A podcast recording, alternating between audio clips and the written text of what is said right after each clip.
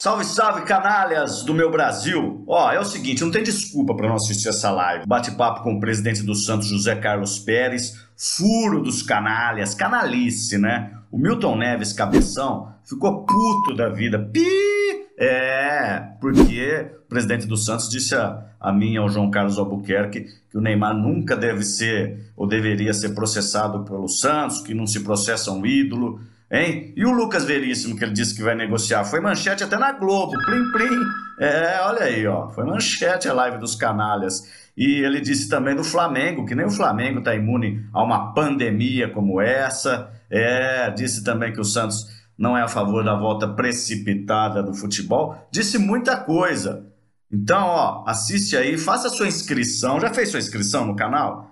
A gente vem com tudo, hein? Vai aumentar o número de lives lá no UOL. Faça sua inscrição aqui no canal Os Canalhas. Ative os sininhos, dê joinha. Se você achar joinha, né? Se não achar, não dê, não. Aí você dê joinha pra baixo. E, ó, foi tão polêmica, mas deu tanto bafafá essa live aqui. Assiste aí, ó, canalha. O canal Os Canalhas tem o prazer de receber o presidente do Santos Futebol Clube, José Carlos Pérez, para um papo de 1 hora, 2 horas, 3 horas.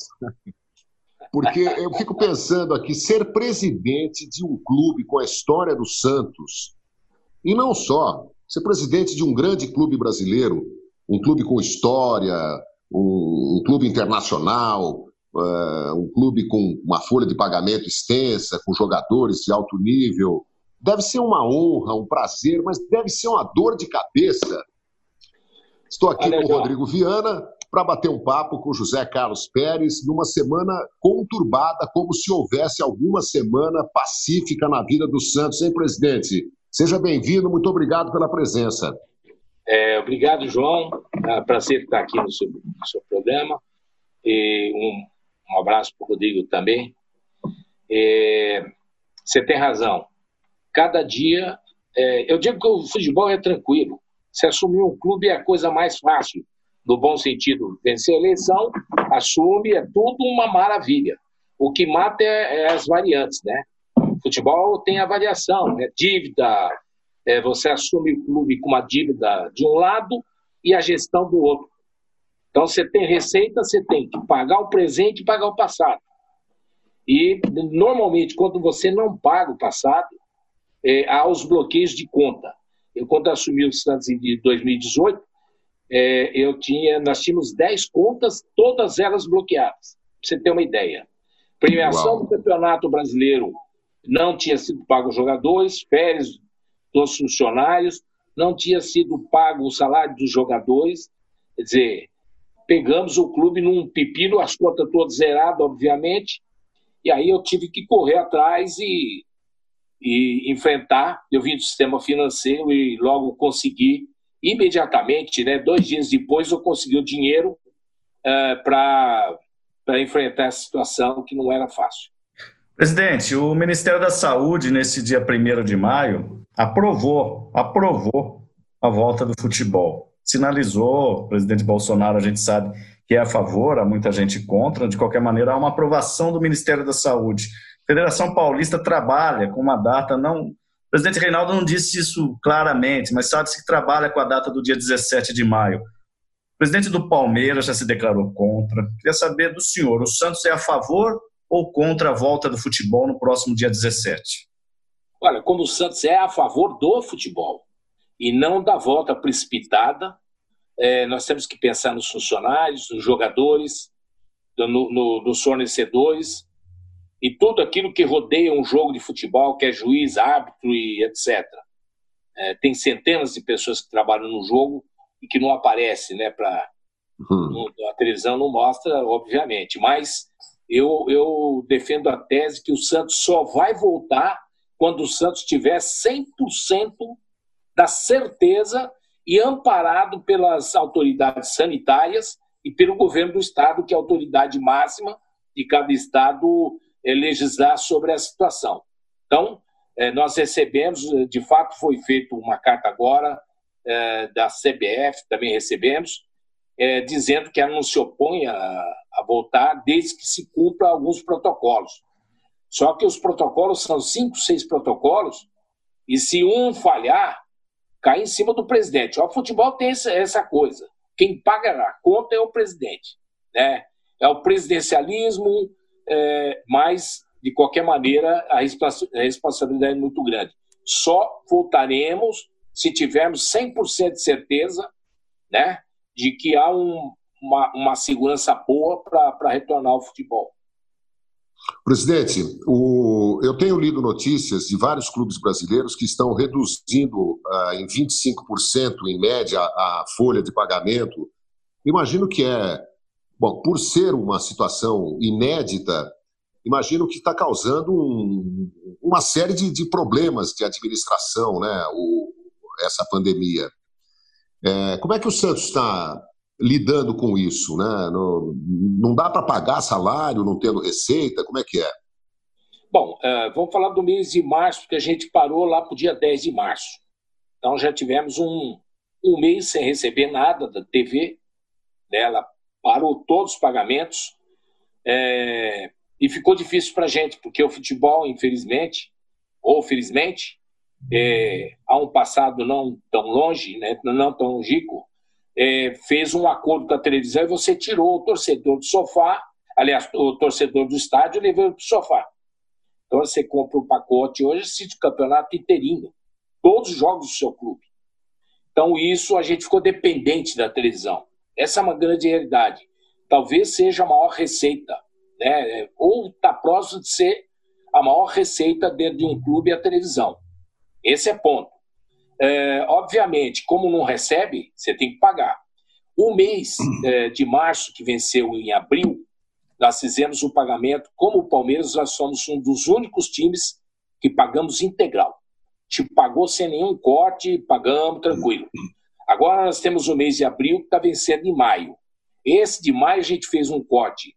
Até R$6.000, nós não vamos cortar nada, vamos pagar integral.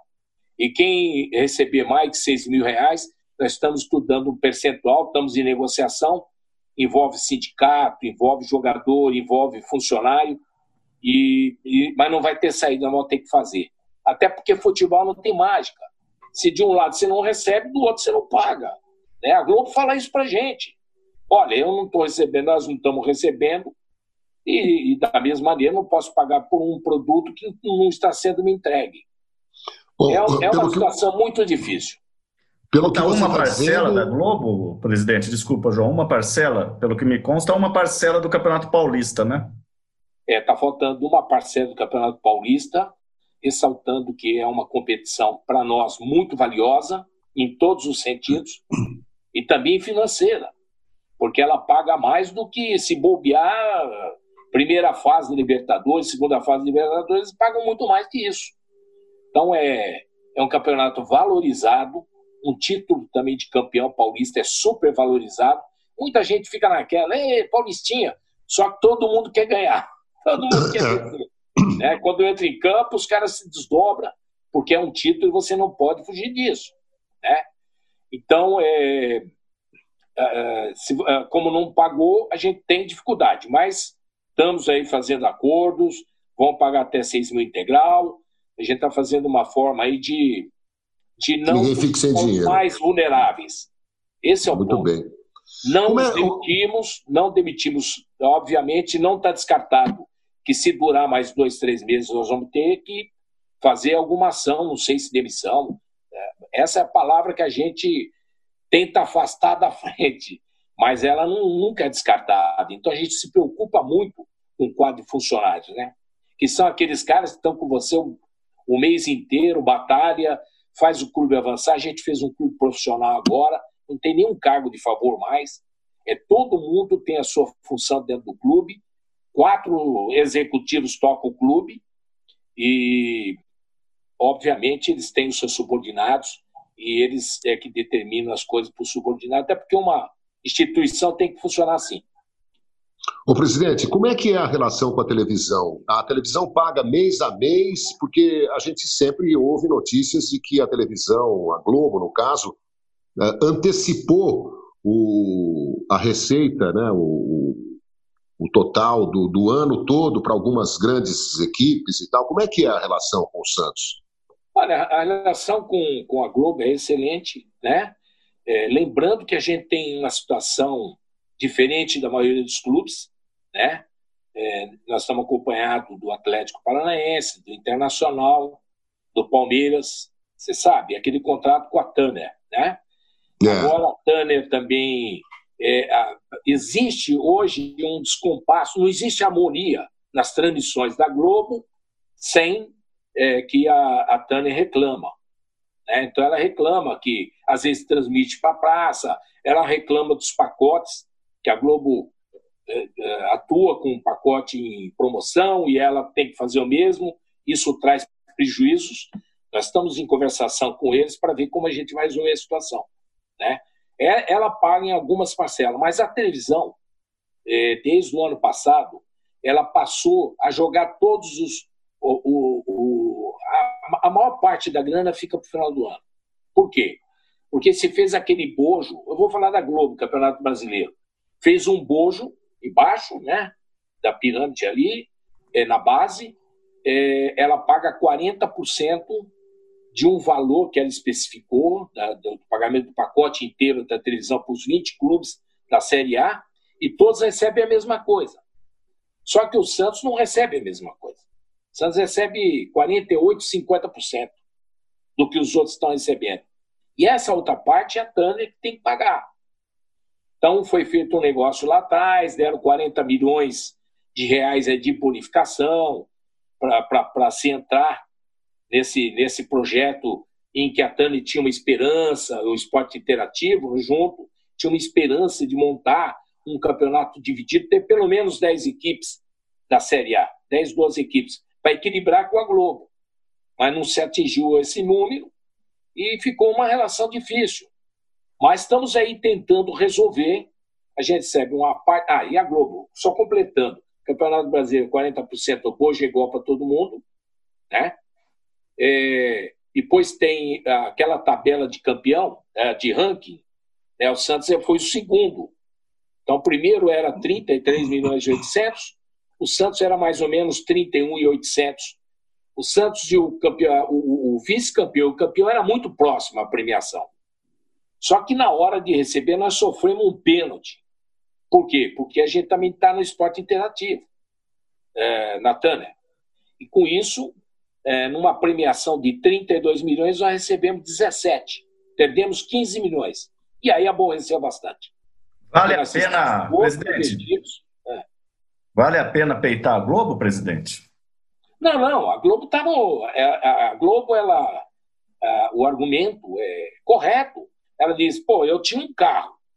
Aí você me entrega um carro, no ano seguinte, com os dois paralamas amassados. Óbvio que eu não vou pagar o carro o mesmo valor que eu pagava. Então ela tem a razão dela, não dá para discutir. Então não tem... Nossa relação com a Globo é excelente, de parceiro mesmo, e o Santos está muito feliz com a Globo e com a Turner também. A gente ia levando a situação, mas a gente também entende o lado da Turner também. Tem que entender os dois lados. Aliás, os três, né? Presidente, o futebol, da maneira como ele é gerido atualmente, né, com uma elitezinha, grandes clubes, né, milionários, multimilionários, mas uma elitezinha, porque é muito pequena. Ele vai acabar, presidente, se não tiver muito dinheiro, todo mundo vai ficar a ver navios e a assistir jogos dessa elite milionária na televisão? Olha, nós temos um problema que são os direitos internacionais, que era da TV e passou para os clubes. E os clubes tentam, de qualquer maneira, chegar no acordo, os 20 clubes, para que os nossos campeonatos vão para o exterior. É uma receita importante, em que eles estão tendo, porque a deles está vindo para o Brasil. Né? Você pode perceber que domingo você assiste jogo na Itália, jogo da Inglaterra, de tudo quanto é lugar, mas eles não assistem do Brasil. Por quê? Lá é só pay-per-view e tem que ter o canal da Globo lá para contratar esse pay-per-view, né? é um pacote. Isso dificulta para os clubes. E quando você diz, nós vamos ficar olhando os milionários e o futebol aqui vai acabar, não. Nosso futebol, ele tem um potencial grande de crescimento, muito grande. Seja o que precisa, é aquilo que eu te falei. O governo socorre, a dívida é... paga em 30 anos, zera. O que os dirigentes fazem? Né? Eu não estou dando uma de Jesus Cristo aqui. Mas os dirigentes começam a fazer dívida. Por quê? Porque tem uma para pagar. Entendeu? Então fica num ciclo vicioso. Você está pagando parcela do Profut, por exemplo, e ao mesmo tempo você já tem que fazer alguma conta aqui para poder se manter. O que nós precisamos é de autossustentabilidade. Isso a gente só vai conseguir autossustentabilidade se o futebol estiver unido, se os 20 clubes estiverem juntos da Série A e os 20 da Série B, para que você faça uma competição tipo liga, da Série A e da Série B. É a única salvação, não tem outra, não tem duas. É uma saída. Você vê, o Flamengo foi ousado, né? Foi campeão brasileiro de forma merecida, mas, ao mesmo tempo, você vê, numa pandemia dessa, coloca todo mundo de joelho igual, porque a fonte é a mesma. Se a fonte morre para o Santos, vai morrer para eles também. Morre para todo mundo. Aliás, as notícias desse sábado dão conta que o Flamengo já está... Fizeram uma junta lá dos jogadores, o Diego e mais alguns líderes, estão cortando os salários lá no Flamengo. O senhor disse esses dias ainda para o próprio UOL, e por enquanto, né, presidente, por enquanto não estava cortando, mas já admitia que podia cortar. Vai cortar aí no Santos? Vai ter uma redução? Não vai? Olha, o dia que eu fiz, falei com os jogadores, né, eu tive reunião na Federação Paulista, desci, fizemos uma reunião com todos os jogadores no início de março, coloquei para eles que eles estavam sendo liberados para ir para casa, para a quarentena, falei de toda a preocupação com o que estava vindo, a gente já estava apavorado com o que está acontecendo agora, né? A gente estava vendo lá atrás, porque aconteceu na Itália, aconteceu na Espanha, aconteceu na França, né? Aconteceu na China, em todos os locais. Então a gente sabia que ia chegar aqui. E eu falei para os jogadores uma frase: esta é uma conta que terá que ser paga em conjunto. Todo mundo vai perder. Não adianta eu vir aqui dizer, olha, o clube tem sustentação para um ano, isso não é correto, nós não temos, e ninguém tem. Ninguém, nenhum clube tem. Muito se fala, o Palmeiras tem a Crefisa, mas também tem suas dificuldades também. Né? Tem dívida também. Exato, é verba, ele tem um orçamento. Ninguém te dá um dinheiro por um produto que não é entregue. Esse é o grande problema. Né? Então, falei para eles, vão dividir isso aí. Né? Então, nós estamos conversando... E eu acho que nos próximos dias deveremos ter um acordo. Um acordo bom para eles, o clube.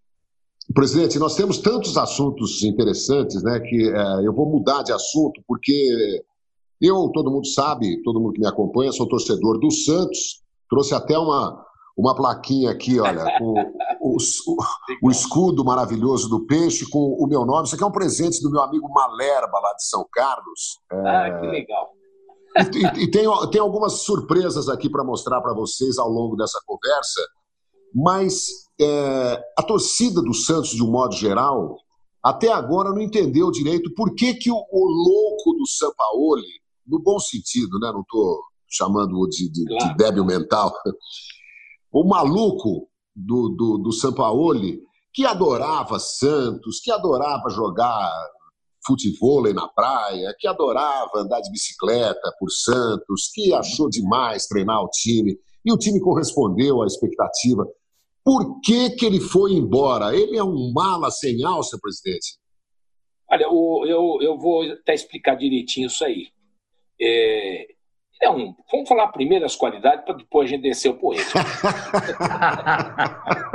Bem, um vice-campeão brasileiro, alguns jogadores que nós contratamos hoje é um ativo valioso. Eu estou sentindo agora o número de clubes do exterior que vão voltar ao futebol em breve, já estão consultando né? Estão querendo fazer negócio agora. Então, eu não sinto isso nos outros clubes. Primeiro que o Santos tem um iluminado lá fora. Eu tive tradição, né? É impressionante, é impressionante. Eu fui com uma comissão da Prefeitura de Santos, e o Santos foi convidado junto. Era 20 minutos era negócio. E 2 horas era futebol. Pra você ter uma ideia. Então, eles são vidrados no Santos. Nós fizemos acordos com eles que não foi feito com nenhum clube aqui do Brasil. Só o Santos eles queriam. É óbvio, por causa do Pelé e essa geração do Pelé foi uma geração que viajou o mundo inteiro. Né? Eu sempre olho os registros, né? Porque a gente tem agora os documentos lá, né? O de Cunha, que cuida de toda a nossa história lá, estamos salvando todos aqueles documentos que podiam ser perdidos e não pode. Isso é uma obra-prima, né? Então você percebe que o Santos jogava um dia sim, um dia não. E o Zito contava para mim, até antes dele morrer, o Zito falava, sabe o que acontece? A gente ia excursionar, eu jogava um dia sim, um dia não, e ainda ficava de madrugada jogando baralho. Eu vi como era. É jogando baralho, ele falava para mim. É impressionante. E põe lá, a gente ganhava. Então mas era um outro futebol, ele mesmo entendia. Claro. Hoje o futebol é mais força, mais, né? Mas eu entendo, voltando no nosso assunto, aí eu entendo de que o futebol brasileiro é viável, o Santos é viável, o Santos vai sair muito mais forte dessa crise do que estava, eu posso te garantir. Vai sair mais saudável ainda. Mas e o Sampaoli? Ah, vamos voltar no Sampaoli. Eu tentei sair, mas vou falar. Sampaoli é um mala. Sampaoli era... Teve dia que ele me ligava umas 30 vezes. Cara. Eu de noite, tarde da noite, ele me ligava. Presidente, quer a Cueva, quer não sei quem. Pô, tá a lista aí contigo. E depois vai numa coletiva e fala assim, porra, contrataram o Cueva, mas tinha uma lista com 1000. Como é que eu tinha uma lista com 1000 jogadores, né? Eu falei para ele, qual é essa lista? Ele falou, não, modo de falar. Então, uma lista com 5 jogadores, mas, obviamente, o que nós queríamos era o Ricaute, que era o primeiro da lista, colombiano do Independiente de Medellín, mas, infelizmente, pediram um dinheiro muito grande, agora está 1/5 do valor, mas pediram um dinheiro muito grande, e a gente acabou optando para aquele que era mais fácil e que nos foi dividido por 3 anos. Ó, você não paga agora, paga em 20, 21, 22. Como eu vim de mercado financeiro, fizemos o cálculo. Obviamente, descontar juro, correção monetária, e não tinha esse juro, correção monetária, obviamente, valeu a pena. Valeu a pena. Né? O Sampaoli era assim. O Sampaoli era de... Ele ia para o jogo. E eu até eu vou analisar uma coisa para vocês. O Sampaoli cresceu. Ele veio aqui embaixo. Quando eu fui buscar ele, e eu fui buscar o Sampaoli, ele estava aqui. A gente nem podia... Entrava no ônibus de chapéu para não ver que era ele. Os caras estavam querendo pegar ele lá. Por causa da Copa.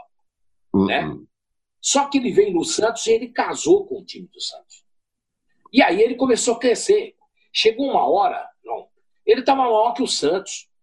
E quando virou maior que o Santos, ele virou presidente do clube. Né? Eu como presidente, não sou maior que o Santos, mas ele ultrapassou o presidente e é maior do que presidente, do que o clube. Né? Virou um superstar. Era um gênio. Eu considero ele ainda um gênio. Nos treinamentos é impressionante. Ele tinha uma coisa que ele fala para mim, presidente, treino... Para mim, é como um jogo. É um jogo. É pra você ver. Então, os caras corriam, né? Para valer. Como se estivesse no treino, senão perdia a vaga. Tanto que, de vez em quando, ele tirava um, o cara não aparecia mais. Né? Tentamos fazer de tudo pelo Sampaoli. Tudo. Tudo que ele pedia, a gente corria atrás. Então, ele não pode reclamar. E sempre ele tinha uma coisa que ele dizia... Esse elenco é fraco. Falei, pô, mas você que pediu, cara. Não, é fraco, não sei o quê. Só que gozado, ele foi pro Atlético e ele tá pedindo meio time do Santos. Eu não entendo essa matemática. Não funciona, pô. Era fraco, mas ele agora quer. Quer dizer, né, ele sentiu lá. Não, e foi vice-campeão brasileiro, né? na frente do Palmeiras, pô.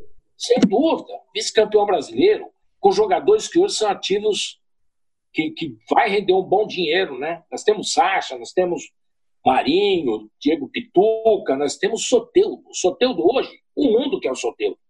Porque é um dos únicos jogadores que tem hoje no Brasil, talvez na América Latina, que decide um jogo. Ele decide o jogo. Ele é uma joia. E é uma grande... É verdade. O Sampaoli recebeu tudo que tinha para receber do Santos, presidente? Olha, recebeu tudo, mas chegou uma hora que ele falou, não, vou-me embora, tal, antes de terminar o campeonato. E tinha uma cláusula de premiações. E uma das cláusulas não foi colocada na premiação por conta do jurídico e por conta dele também, né? Eles não conferiram. E aí o comitê gestor falou que é justo, incluímos a premiação do Campeonato Brasileiro, que era campeão ou vice-campeão. Como ele foi vice-campeão, ele recebeu um prêmio menor, mas recebeu, ele tem para receber esse prêmio, mas tem uma grande coisa. Ele exigiu que tirasse a multa. E nós dissemos para ele, nós vamos tirar a multa a partir do dia 10 de dezembro. Queria, não, eu trabalho mais tranquilo, sem a multa. Tiramos a multa a partir do dia 10. Só que no dia 8, eu chamei, e aí nós fomos para a sala, fizemos uma reunião que foi super tumultuada, né, de muito grito. Né, eu não sou de perder paciência, mas perdi. Então, a questão toda é que lá ele pediu demissão.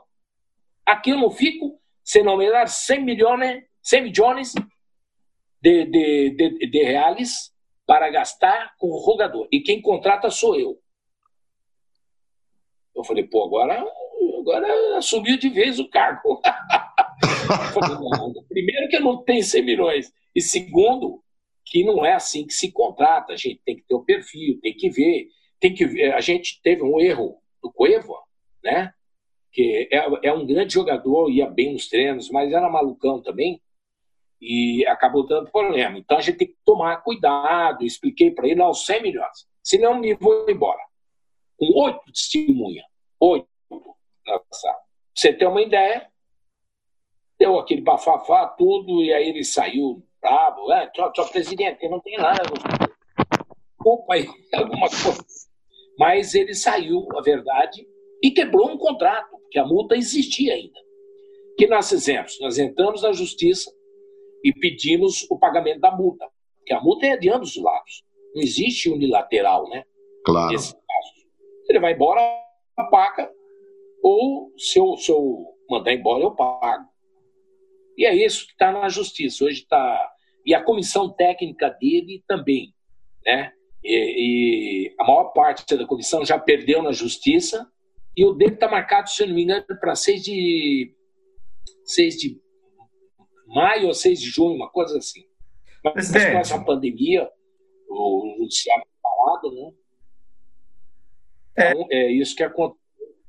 O senhor acha que esse gênio indomável, que é o Sampaoli aí, que todos gostam e odeiam ao mesmo tempo, a mídia gosta muito do Sampaoli, que eles nos rendem muita notícia, né? E rende muitos títulos também, né? Indubitavelmente, é um dos jogadores do mundo. Mas o senhor acha que a coisa do ego, dele ter sentido maior do que o próprio Santos, ele esqueceu que ele está no time do Pelé, sei lá. O senhor acha que esse foi de fato o fator determinante? Quer dizer, se fala em grana, o senhor está falando em multa, teve todo aquele imbróglio, mas você acha que pegou no eu sou maior do que isso? E não é, né? Eu não tenho a menor dúvida. Foi isso, ele sentiu maior... veio, pediu 100 milhões de investimento e foi atrás de quem? Do Palmeiras. Aí ele utilizou um coordenador, um gerente que nós contratamos a pedido dele, que é ligado a ele, e esse, né, segundo a informação que a gente teve, ele foi lá oferecer para o Palmeiras, né, estava esperando o Jesus ir embora o tempo todo para tentar assumir o local, e foi isso. Então ele criou um fato. E eu acho que faltou inteligência para ele. Hoje era para ele, né? Óbvio que ninguém esperava essa pandemia, mas era para ele ter iniciado esse campeonato voando. né? E ele sempre dizia para mim, eu dizia para ele também, eu confiava nisso. Esse ano não é ano para ganhar, é para montar. Ano que vem nós vamos ganhar título. Então a gente confiou piamente que ele continuasse.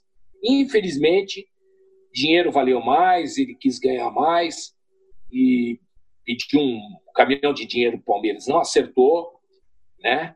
Depois foi para o Atlético lá e acabou se acertando, mas realmente faltou para ele um pouco, no meu entendimento, tá? Faltou um pouco de inteligência, porque ele tinha tudo no Santos, como o João falou, é verdade. Ia na praia, andava de bicicleta, jogava vôlei na praia. Né? Ele era super popular, né? Chegava andava com aquelas motinhas sem o capacete. Não, aquilo lá eu brigava com ele, né? Aquelas que a turma chama lá de jabiraca, não sei porquê.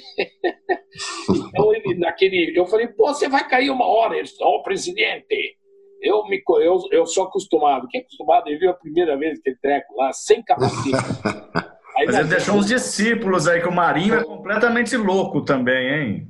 Ah, o Marinho é uma figuraça. Figura. Não, é inteligente. É, maluco, beleza. Maluco, beleza. Agora, todo mundo presidente, se você tem problema com, você tem problema com vários jogadores, né? Teve com o Gustavo Henrique, parece que o Lucas Veríssimo também está descontente, com o Cueva, o Felipe Aguilar também saiu. Mas a gente fica sempre em pânico, falando, ai meu Deus, vamos desmontar de novo o time do Santos, né? Os caras... por isso que eu falo, né? Essa montanha de dinheiro que hoje rola no futebol é uma sedução tentadora demais, né? Para mexer com a cabeça do jogador, né? Como é que é essa...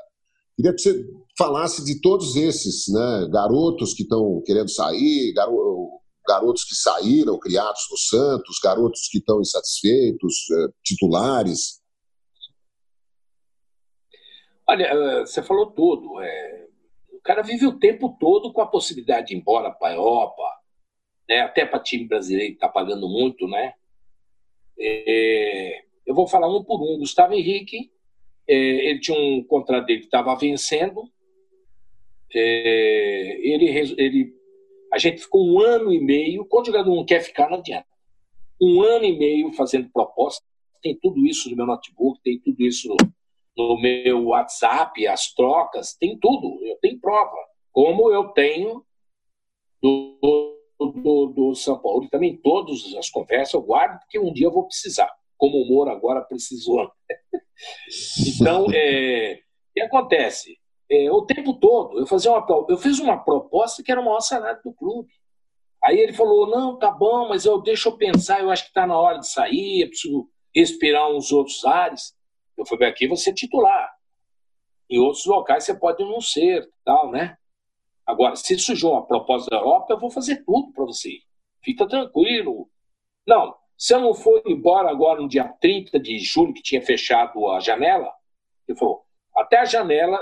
Se surgir, aí eu converso contigo para aceitar uma proposta de fora, da Europa. O empresário não conseguiu e ele fez uma promessa de a gente sentar e acertar. Infelizmente, chegou nessa hora, ele também continuou com essa ideia e quando não quer, não quer. Não é só o Santos. Qualquer jogador, hoje ele tem essa possibilidade de tocou o contrato dele no final, embora para ver se ele fatura mais. Eu acho que é um ledo engano, ele poderia ter ganho muito mais do que ganhou se tivesse no Santos e a gente tivesse negociado ele. É isso que o atleta profissional tem que aprender, né? E aí outro dia até eu fiz uma declaração, né? Não, é falta de caráter, eu não soube colocar, eu quis dizer, não teve palavra. Com o Santos ele não teve palavra comigo. Que ele prometeu que ia assinar e não assinou, né? Mas não tive briga com ele o tempo todo, eu não tenho briga com o jogador. Às vezes a própria mídia inventa isso, né? Um sai e fala, ah, você brigou, eu não briguei com ninguém. Eu não brigo com ninguém. Agora, é uma prerrogativa minha ter um diretor de futebol que eu queira, e não o diretor de futebol achar que ele vai ficar lá, né, fazendo o que ele quer. Não é bem isso, tem uma... Nós temos um projeto desportivo agora. O Santos nunca teve. Agora, em 2019, no final do ano, a gente montou, já vinha montando o projeto esportivo com o próprio Sampaoli. Um projeto sabendo, não temos dinheiro, nós temos que revelar jogador, nós temos que lançar jogador. Depois que ele ouviu esse projeto esportivo, talvez ele desencorajou a ficar, porque gosta mais de trabalhar com um grande jogador, trabalha com o Messi, toda essa turma da seleção argentina, eu entendo o lado dele também. Mas, voltando aí no Gustavo Henrique, ele resolveu ir embora, né? Usou a imagem do clube, já contratado pelo Flamengo, usando a camisa do Flamengo. Tudo isso foi para o jurídico se acertou lá, não sei como, mas, enfim, foi resolvido o problema. Presidente, o senhor disse... Ele seja feliz, a gente torce para que ele tenha um grande desempenho. Né? Embora jogador que sai pela porta do fundo do clube, não tem se dado bem ao longo da história. Aí nós temos agora... o Cueva. O Cueva foi um erro. A reação do Cueva não dá para acreditar. E não foi inscrito no Campeonato Paulista, porque a gente tinha 2 etapas para escrever, e ele, porque a gente estava negociando com ele, com São Lourenço da Argentina, e a verdade é que aquilo mexeu um pouco com ele, e ele abandonou o clube e foi se entregar foi lá no Pachuca, mas a FIFA fez um registro forçado, a gente concordou, desde que, e a FIFA destacou isso na liberação do arquivo dele, do registro dele, de que o Santos teria direito a uma indenização. Nossa indenização é simplesmente o valor do jogador. Né? Hoje estamos aí, estamos entrando agora com um processo com o time do Pachuca para receber essa indenização. Obviamente, do outro lado, também tem o Krasnodar que quer receber. Nós não queremos nada, só queremos que ele pague o Krasnodar para a gente, tá bom. O senhor disse o Lucas Veríssimo vai sair também? Lucas Veríssimo, renovamos o contrato, que entrou essa pandemia, a gente parou com todas essas movimentações, mas é um direito dele, está lá o contrato montado, mas ele é um objetivo da gente, negociar o Lucas Veríssimo. Negociar? Negociar ele com o exterior, porque ele mesmo merece, é um jogador que eu tenho uma grande admiração por ele, amigo, e eu entendo que chegou o momento dele. Por 2 vezes quase nós vendemos ele. Né? E agora eu acho que essa oportunidade que está surgindo, que obviamente vai surgir agora na janela, se o futebol voltar a ser operante, com certeza absoluta é um prêmio para ele e eu acho que ele merece. Ver o lado também, o jogador tem a carreira curta, a gente tem que... Olha, analisar ele, assim, fiamente, o jogador é difícil, ele tem os interesses dele também. Ele sabe que um zagueiro, 35 anos, 36, não joga mais. A carreira é muito curta, ele tem que ganhar durante esse período. A gente respeita muito o Lucas Veríssimo, com certeza absoluta nós vamos ter um bom negócio para ele. Ô Pérez, você disse agora há pouco que você não briga com ninguém, mas as eleições no Santos, quando aconteceram, quando você entrou, foram muito tumultuadas. Lá no Corinthians, nesse exato momento, o barril de pólvora ferve, efervesce. Como é o Corinthians? O Mário Gobi, que até ontem estava de mão dadas com o Andrés, já é a principal oposição. Né? Nós temos eleições lá, se eu não me engano, no final do ano, no Corinthians. Como é que está o bastidor político do Santos? A oposição, e a gente sabe que aí, a exemplo do Corinthians, do Palmeiras, não é para amadores, né? Como é que tá, presidente? É verdade. Talvez eu até considero a do Santos a pior de todos os clubes. A política. A política efervescente, ela, né? De uns anos para cá, ela ficou muito... Primeiro que ganhou uma oposição ao presidente Marcelo Teixeira, que estava há 10 anos no cargo, e aí entrou o Luiz Alves e já começou uma divisão muito grande no clube. Não existia. Santos era calmo no tempo do Marcelo. Depois virou uma guerra. E essa guerra não fez bem para o clube. Então, até hoje, é difícil você controlar ou você gerenciar essa turma que está no Conselho Deliberativo, uma parte. A grande parte do Conselho Deliberativo é gente boa. Tem os velhinhos lá, que são 100 que já são efetivos, uma boa parte são senhores com uma idade igual a minha ou mais, um pouco, mas são pessoas do bem, né? Eu lembro que a gente apresentou o projeto do estádio e eu vi eles chorando. Pô, presidente, pô, precisamos fazer o estádio para o Santos. Você sente que eles são carentes e a gente tem que ouvi-los também. E tem boas ideias essa turma, experiente, educado, sempre pronto para ajudar. Mas tem lá uns 30, 50 que é jogo duro e que trabalha na imprensa. Então fica dando informação para a imprensa errada. E eles quebram a cara e tem cara da imprensa, continua pegando informação deles, né? Então eles, a maioria das informações são fake para prejudicar. Mas não prejudica, porque não acontece o que eles falam. Sempre dá o lado errado. Essa semana, quando eu fui trazer... Oi? Não, essa semana apareceu em destaque a notícia de que o Arão, filho do Manuel Maria, né, que treinou as categorias de base do Santos, disse que conversou com o senhor, falou que tinha bandido na diretoria do Santos. Isso procede? Como é que é? Essa notícia Não, esse bandido é a forma de reagir, né? Na verdade, ele estava na base do Santos, foi respeitado o tempo todo, mas eu estava 3 meses no clube, nós tivemos um novo diretor da base, ele era da base sub-20, e infelizmente foi feita uma reformulação na base, que precisava. Tinha categoria com 70, 80 jogadores. Como é que você escala um plantel com 70 do sub-20.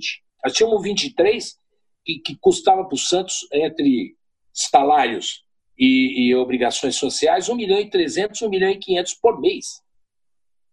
Então, nós fizemos, prometemos que íamos acabar com o sub-23, a gente acabou o ano passado, em 18 não conseguimos acabar, e a gente fez uma limpeza, a base já está mais equilibrada, e ele era da base.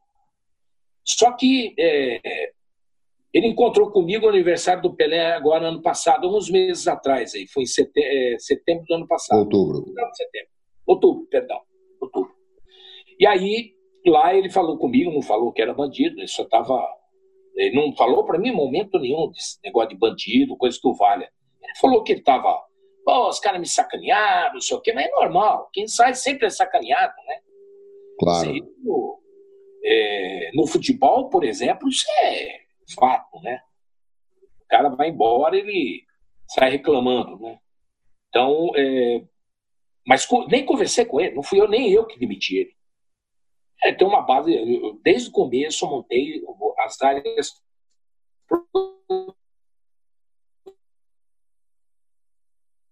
até o probleminha. Não sei se para todo mundo, mas para mim... Sim, João, mas ele já volta já, mas faz parte da internet, do dia a dia. Mas o ambiente lá, né, João? O presidente, acredito que está nos ouvindo, daqui a pouco ele volta. De fato, quando a gente levanta uma ou duas bolas que a gente escuta, alguma coisa acontece debaixo da Vila Belmiro que não só a arte do futebol, né? Me parece que o tumulto político anda junto ali, né, sempre. O presidente citou um detalhe aí que eu considero relevante, não é questão de defender esse ou aquele, né, ficar de um lado ou do outro, né, a gente quer ver o clube da gente. Voltou. Voltou, presidente? Voltou. Eu acho que você citou um negócio interessante aí, estava falando para o Rodrigo.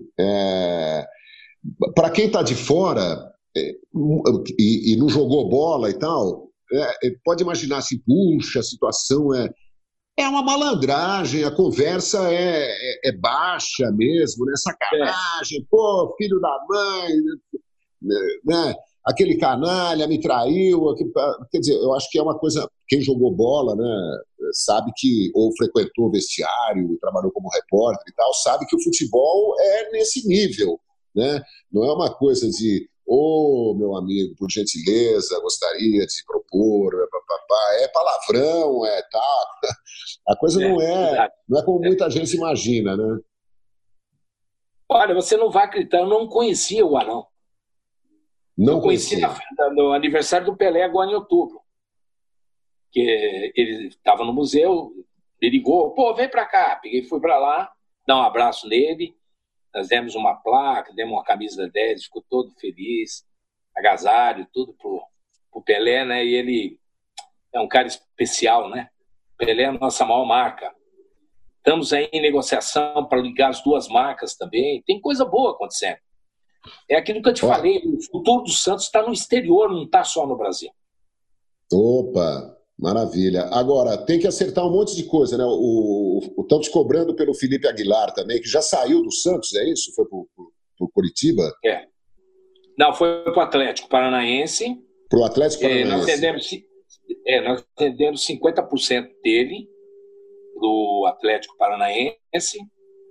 É, entrou um dinheiro que também ajudou a gente a pagar as contas.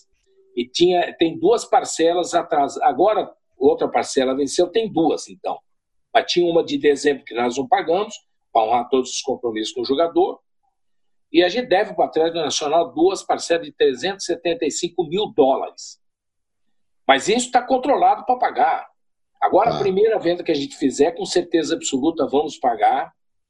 E falamos com o presidente do Atlético Nacional.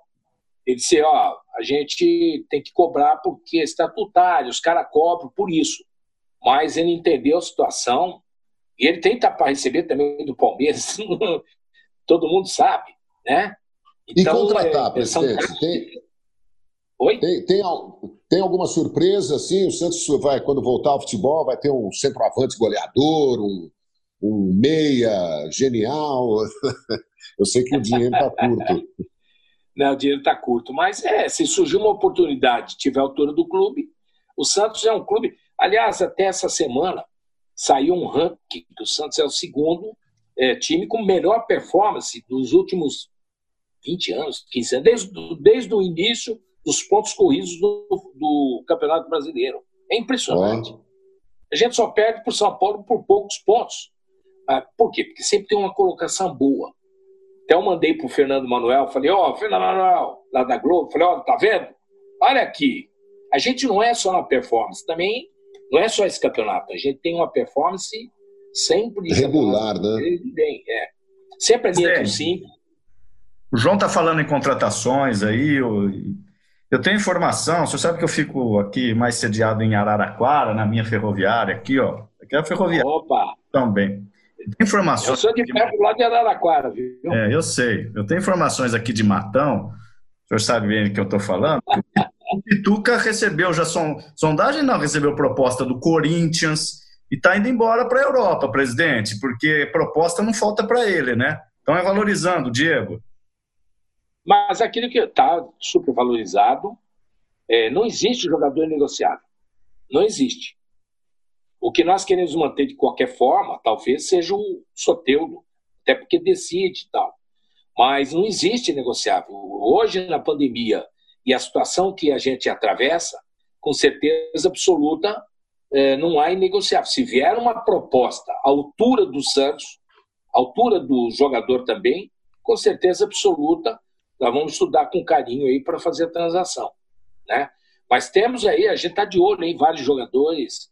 E nunca para de ver. A gente tem um departamento de análise de desempenho, que é o Bebeto, veio do Flamengo, do Corinthians, veio para o Santos, está guardando o Santos com a gente. De novo tivemos problemas. De jogadores no mercado. De vez em quando, bom, está todo mundo sujeito a isso, né? Nessa nova fase da TV, né? A TV agora é no celular, né? Você falou do Pelé. Não, eu quero ilustrar aqui, ó, com algumas. Eu tenho muita coisa do Santos, muita coisa do Pelé. Eu quero mostrar aqui algumas coisas que eu separei. Esse aqui é um placar de 1973. Ele alertando o Zagallo para a Copa de 74. Cuidado, Zagallo. Essa aqui é a placar número 1. Nossa, aqui, número 1. Número 1. Caramba! É a primeira, João? Primeira, tá aqui, ó. Poxa, Revista Semanal Esportiva da Editora Abril, número 1, 20 de março de 1970, e o Pelé dando a receita para ganhar a Copa e já empunhando uma cópia da Jules Rimet. Ou seja... Sem você ficar depois... rico, porque você vai valer muito dinheiro, hein? Pois é. Aí, olha, presidente, quero mostrar isso aqui, que eu sei que você vai... Você não vai chorar, hein? Olha aqui, ó, que coisa linda. Meu Deus do céu. Os donos da bola, com o antigo Parque Balneário... Manuel Maria, Lima, Toninho Guerreiro, Pelé e Edu. Em cima, Carlos Alberto Torres. O outro, deixa eu ver aqui, que não me lembro bem, Orlando... Clodoaldo. Não, Clodoaldo tá do seu lado esquerdo. Rildo, Clodoaldo, ó. Cláudio, goleiro Cláudio. É... Então, aqui tá o Rildo. O zagueiro Joel. É. Carlos Alberto Torres, esse que eu não me lembro quem era. Rildo, Clodoaldo, menininho, Cláudio. Isso. Joel, Ramos Delgado e Carlos Alberto. É, Ramos Delgado, queria lembrar. Foi até agora... É, fiquei triste porque trabalhei com o Ramos Delgado no Santos. Poxa, olha aqui, bacana. Ó. Nossa. 1000 semanas de emoção... Quando a Placar, o número 1000 da Placar, também com o Pelé na capa. E isso aqui, olha, eu acho que pouca gente tem. Toda vez que eu mostro isso aqui ou falo para alguém, as pessoas falam, mas aonde que você conseguiu isso aqui? Isso aqui eu era aluno do ginásio em Pederneiras, na cidade entre Jaú e Bauru. Um dia o professor Wilson, que era o diretor da escola pública lá de Pederneiras, entrou na sala acompanhado de 2 ou 3 pessoas carregando uns pacotes e falou assim, olha, o Rotary Clube de Pederneiras, o Lions Clube de Pederneiras, 12 de outubro, Dia da Criança, 1967. Ele falou assim, está distribuindo para vocês, alunos, o álbum da vida do Rei Pelé e cada um recebeu também um maço de figurinhas. O problema é que ninguém conseguiu completar o álbum, mesmo fazendo as trocas, porque não tinha figurinha para vender, né? Foi uma distribuição, mas é um álbum de figurinhas. Olha aqui, ó. Poxa, que bacana! Bacana, nossa. Contando, é a vida do Rei Pelé contada por fotografias. Ele cortando o cabelo no seu barbeiro aí como é o nome dele? Olha, tem fotos do Dondinho, né? Tem... É um negócio maravilhoso. Olha, tem ele até com a camisa do Vasco da Gama aqui, ó. Ah, que bacana. Então, essa bola aí com o Vasco da Gama, foi um jogo em que o Santos foi campeão mundial no Rio de Janeiro, em 63, e todo o Maracanã foi lotado, mais de 200 e poucas mil pessoas, quase todo mundo de pé, as bandeiras de todos os times, todos do Rio de Janeiro. E aí o Santos foi campeão mundial, foi uma baita festa, e o Santos ficou, né, nós temos que fazer uma homenagem para a torcida do Rio de Janeiro. E aí o Santos foi no Rio, cada jogador entrou com uma camisa de um time. E o Pelé... Eu tenho essa foto também. Tem, essa é linda. Essa é só um detalhe, eu sou muito mais novo que vocês dois, com todo o respeito, e aliás, eu queria ser mais velho para ter vivido o tempo com vocês. Eu morei muito tempo no sul de Minas, e eu cobria pela TV que eu trabalhava, claro, na cidade de Três Corações, né? E o pai do Pelé jogou no Vasco de Três Corações. Então, muito provavelmente, o Pelé queira ter feito uma homenagem para o Dondinho. Também descobri nessa época, João, o Pelé ele nasce em 21, mas é registrado em 23. E aí eu fui buscar a certidão de nascimento. Então, pequenas relíquias, né, que formam esse relicário imenso, que é o cara do outro planeta, como diz o Pepe, etc. Cada vez que a gente fala do Pelé... o mundo se arrepia, e a gente fica meio sem entender às vezes, viu, presidente? É verdade. Pelé, não, mas a história, ela... Olha, quem não preserva... Agora a gente está digitalizando todos os documentos do Santos, né? E, aliás, já faz 2 anos que a gente já vem digitalizando. Nós criamos um grupo de historiadores, que o Diguinho é o chefe desse grupo, também do memorial, e a história está sendo recontada, né? A gente, quando entrou, você tinha súmulas jogadas dentro do banheiro, inativo. Aí nós lembramos, cara, somos, pelo amor de Deus. Aí houve um trabalho de um historiador, não me lembro o nome dele agora, mas ele fez um trabalho de recompor toda essa... Então hoje a gente tem todos os jogos do clube, que o clube Uau. Fez. Todas as excursões, as escalações, os juízes captaram, né? Eu tenho até uma historinha, se der tempo aí, mas eu tenho uma historinha que eu fui assistir a estreia do Edu aqui no Pacaembu, era garoto, já era, tinha lá os seus 15, 16 anos, e eu me lembro, eu assisti junto com Mauro Ramos de Oliveira, Peirão de Castro, Aires de Abreu e Galvão Bueno, que era da Gazeta, né? Então, eu me lembro que um dos gols do... Isso gravou para mim. Um dos gols do Edu, essa vitória, se eu não me engano, contra o Bangu, eu me lembro que o Mauro Ramos falou, esse clube tem um desse tamanho. Pô, o negão tá parando, já tem outro chegando. Essa fase do Mauro Ramos de Oliveira eu nunca mais vou esquecer na minha vida. Elegante, zagueirão. Não. Pense bem, quando o Zito para, aparece o Clodoaldo. Quando o Pepe para, aparece o Edu. Além dos fenômenos que o Santos produziu em décadas diferentes, né, como o Robinho, o Neymar, e tantos outros jogadores, né, Juari, cada um num determinado momento, quer dizer, a história do o Pelé parece que contaminou, no bom sentido, contagiou, né, a Vila Belmiro com a sua genialidade, e é aquele time fantástico, né, Mauro, Gilmar, Zito, Mengalvo, Coutinho. O Santos teve um... eu era pequeno. O Santos teve um jogador que chamava Vasconcelos, né? Você vê que gozado. Eu era fã do Vasconcelos. E depois é que me tornei, que o Pelé começou a jogar, foi pra Copa, aí eu virei fã do Pelé. Mas eu era do Vasconcelos, quebrou a perna, jogador fenomenal. É uma história bonita de vida, o Vasconcelos. Bom, o Santos tinha grandes jogadores antes do Pelé começar também, né? O Santos, a história grandiosa do Santos, é claro que o Santos lá na primeira metade do século passado teve jogadores como o Feitiço, como o Araquém, né?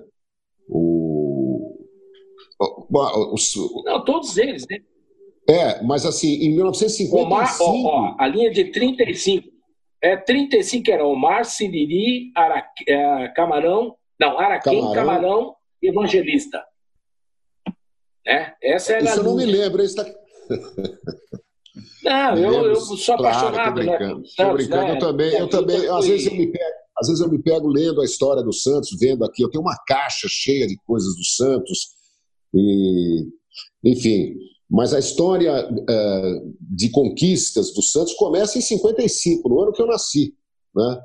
Quando o Santos conquista o Campeonato Paulista, e aí...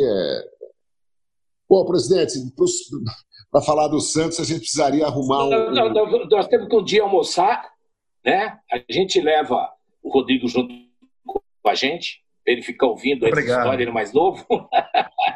Não, e a gente recruta lá. Também conhece muito com ele. A gente recruta lá se bobear, dá aula pra gente, viu? Imagina. Presidente, amanhã, dia 2, olha, eu tô perdido no tempo. O Santos me faz perder o tempo e o espaço. Dia 2 de maio, completam-se 10 anos, o João tá falando aí das glórias, 10 anos do último título, ou do primeiro título do Neymar no Santos, que é aquele timaço do Dorival Júnior, montou junto com Neymar e principalmente Neymar e Ganso, né? Eu não quero ser injusto aqui com os outros jogadores, mas como é que está essa relação com o Neymar? Como é que isso está sendo levado em conta? 10 anos do primeiro título do Neymar, que de fato, depois do Pelé, eu sei que tem Robinho e tal, o João talvez torça o nariz eu falar isso, mas depois do Pelé é o Neymar o jogador do Santos, né? E como é que está isso, presidente? Olha, eu tenho, eu falo isso pessoalmente, um grande carinho pelo Neymar. Ele é um menino da vila, levou o nome do Santos para a Europa, para o mundo, né? Ele nunca negou que é santista, torcedor do clube. Agora, às férias de final de ano, ele parou na frente da Vila Belmiro, tirou uma foto. Eu tinha que vir aqui no templo. Quer dizer, é o tipo da coisa que você vê que ele tem uma paixão. Existe, sim. Nós temos uma pendência e eu fico muito aborrecido com isso, mas o Modesto Roma, que foi a última gestão, ele processou o Neymar e o Barcelona. E eu acho que tem uma regra, né? Eu talvez esteja enganado, mas tem uma regra. Você nunca deve processar ou colocar na justiça, qualquer seja a justiça, se é da FIFA, se é a brasileira, é do judiciário brasileiro, não importa. Um ídolo como ele não se processa. Poderia processar como estamos processando com razão o time do Barcelona. Até porque a transação foi estranha, tem uma série de coisas. A gente está pedindo uma indenização lá, mas eu estou louco para terminar esse processo, né? A primeira instância perdeu, nós recorremos, porque a gente também tem um estatuto estatutário, você não pode dispensar esse tipo de... Uma vez criado, você não pode abandonar, mas eu tenho... Assim, ele melhorou muito a relação com a gente. Eu fui chefe da delegação da seleção brasileira agora nessa Copa em Londres, né? Fiquei lá em Londres, no centro de treinamento do Tottenham, e até a Áustria, e da Áustria eu voltei para o Brasil, e aí eles seguiram a Copa, que estava efervescendo aqui o Santos, você tinha invadido o CT, então eu tive que voltar, não teria ido até a Copa. Mas falei com o Neymar, no começo eu vi que, né, existia um distanciamento, mas me aproximei para entender que há coisas que você não pode abordar, até por uma questão que hoje lá na FIFA, o que acontece na FIFA? O Barcelona fala que o culpado é o Neymar fala que é o Barcelona, dessa transação que houve, né? Então, e o lesado foi o Santos, né? Mas eu tô louco, agora marcaram para o dia 10 de junho, já é o final, eles vão dar a palavra final. Eu tô louco que termine isso, bem ou mal, termine, porque o Neymar tem que estar com o Santos. Eu sei que tem algum... Né, a torcida às vezes é ressentida. Não, o Neymar virou a cara... Não, o Neymar nunca virou a cara do Santos. O Neymar era apaixonado pelo Santos, então ele vai nas festas, ele fala do Santos, todo lugar, né? Eu me lembro que lá na seleção brasileira ele passava... Um dia estava conversando com o Tite, falando dos jogadores do Santos, né? Essa coisa de revelar jogador, que também o Tite se apaixonava por isso. E ele passou perto e falou, não, é água. A água lá de baixo é diferente. Então, e ele falava assim, brincadeira, presidente, vamos aqui. Lá tinha aqueles carrinhos que você andava, né? De golfe, aqueles... Então, volta e meia, ele pegava um para ir pro treino e eu ia junto com ele. Então, é uma pessoa maravilhosa. É um menino, gente. Tem que entender. Ele não viveu, ele não é um menino, ele mas ele está amadurecendo, né? É um processo... Ele não é um menino, desculpe, mas ele está amadurecendo agora e acho que quando tiver mais velho e tal, vai ter os pés mais no chão.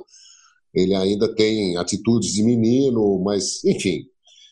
Vamos outra hora falar do Neymar. Olha, eu fiquei curioso com esse almoço. Quando terminar essa pandemia, você está escalado para nos pagar um almoço aí em Santos. Quer dizer, a gente racha, vai. Ó, o Santos não queremos atrapalhar as finanças do clube. Imagina. Olha, faço questão de você Rodrigo, né? De vocês irem e o Juliano, né? Também o... Ah, o pessoal da retaguarda. A Juliana, leva a Juliana também. A Juliana, tá o nome dela, né? Mas é o rapaz aí.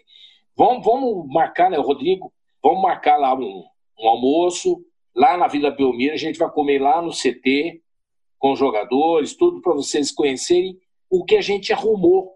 A Vila sofreu agora, né, completamos 2 reformas, a Vila está maravilhosa, mesmo assim, Nós não perdemos nossos sonhos de fazer um novo estádio lá, um estádio que seja a nossa, porque lá é a nossa meca, então tem que ser uma coisa bem diferente, né, para agradar o torcedor e também para trazer a curiosidade dos visitantes que vão em Santos para ver o que nós vamos fazer na Vila Belmiro. Isso é uma... Eu vou continuar lutando, mesmo quando sair de presidente, eu vou continuar lutando para que a gente tenha esse estádio. É um sonho meu, né? Mas é um sonho nosso. Eu torço muito pelo sucesso não só do Santos, de todos os clubes brasileiros, que o futebol brasileiro tenha projeção internacional, como teve no passado, que sejam negociados os nossos jogos, que os nossos jogadores sejam valorizados, que os clubes acertem as suas dívidas, né, porque é uma paixão do brasileiro, não dá para a gente viver sempre assustado, né, com o volume da dívida de cada clube. Lamento muito que antigos dirigentes tenham lesado clubes brasileiros, né, deixando dívidas astronômicas aí para os seus sucessores e tal. É uma vergonha do futebol. Sei que tem gente que não respeita ainda as regras do Profute. A gente precisa ir depurando esse tipo de administração. Torço por tudo. Agora, sinceramente, eu acho uma loucura. Nós vamos deixar essa conversa para outra hora. Essa história de estádio novo em Santos, acho que a Vila Belmiro é uma joia, está linda. Se as estruturas dela forem conservadas por causa de maresia, de umidade e tal, se ela garantir segurança estrutural para os seus frequentadores, a gente sabe que o público nos jogos do Santos não é muito grande e tal, eu acho que seria uma aventura muito perigosa. O Santos ia ter um... Não haveria história, não haveria...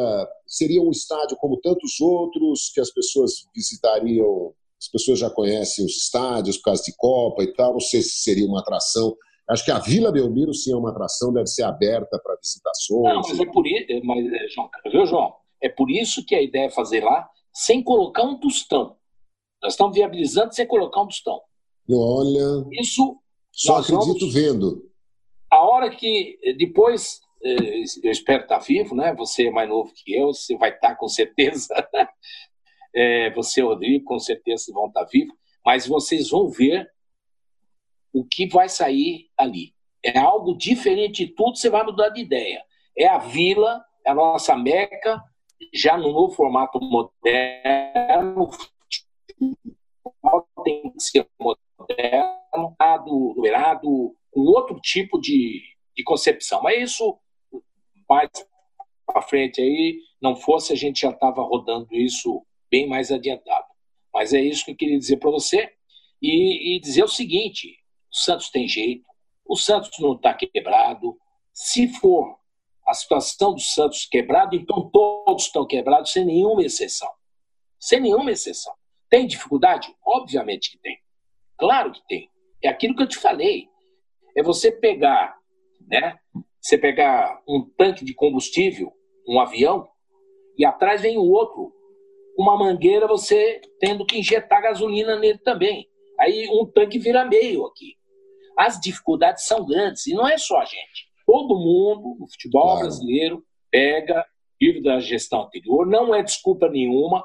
A gente vai entregar o clube melhor do que recebeu, né, com muita coisa boa que aconteceu. E eu acho que o maior avanço foi a profissionalização.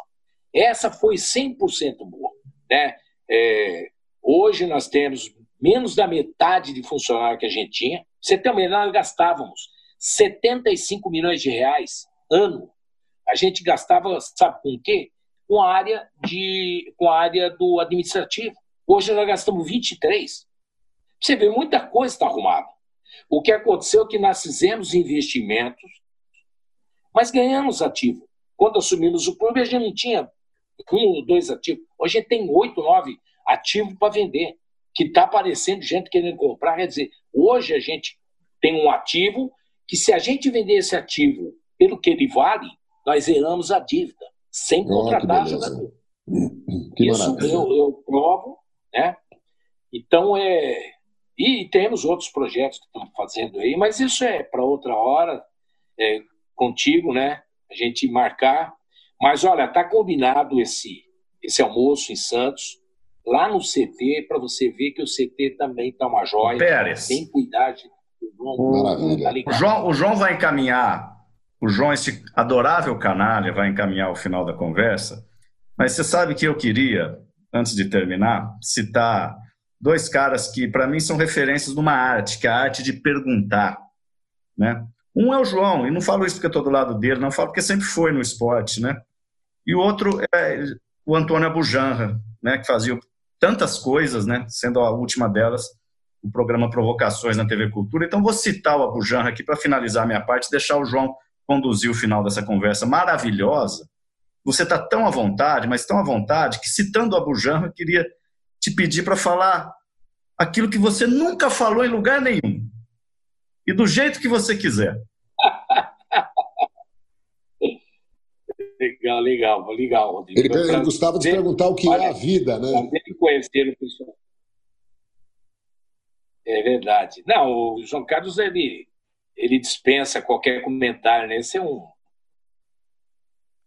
O Cido Santos ama, né? O canalha, né? É impressionante. Aí sempre falava para mim, mas não conhecia, né? Eu conhecia de ver o programa Bola da Vez e outros programas, né?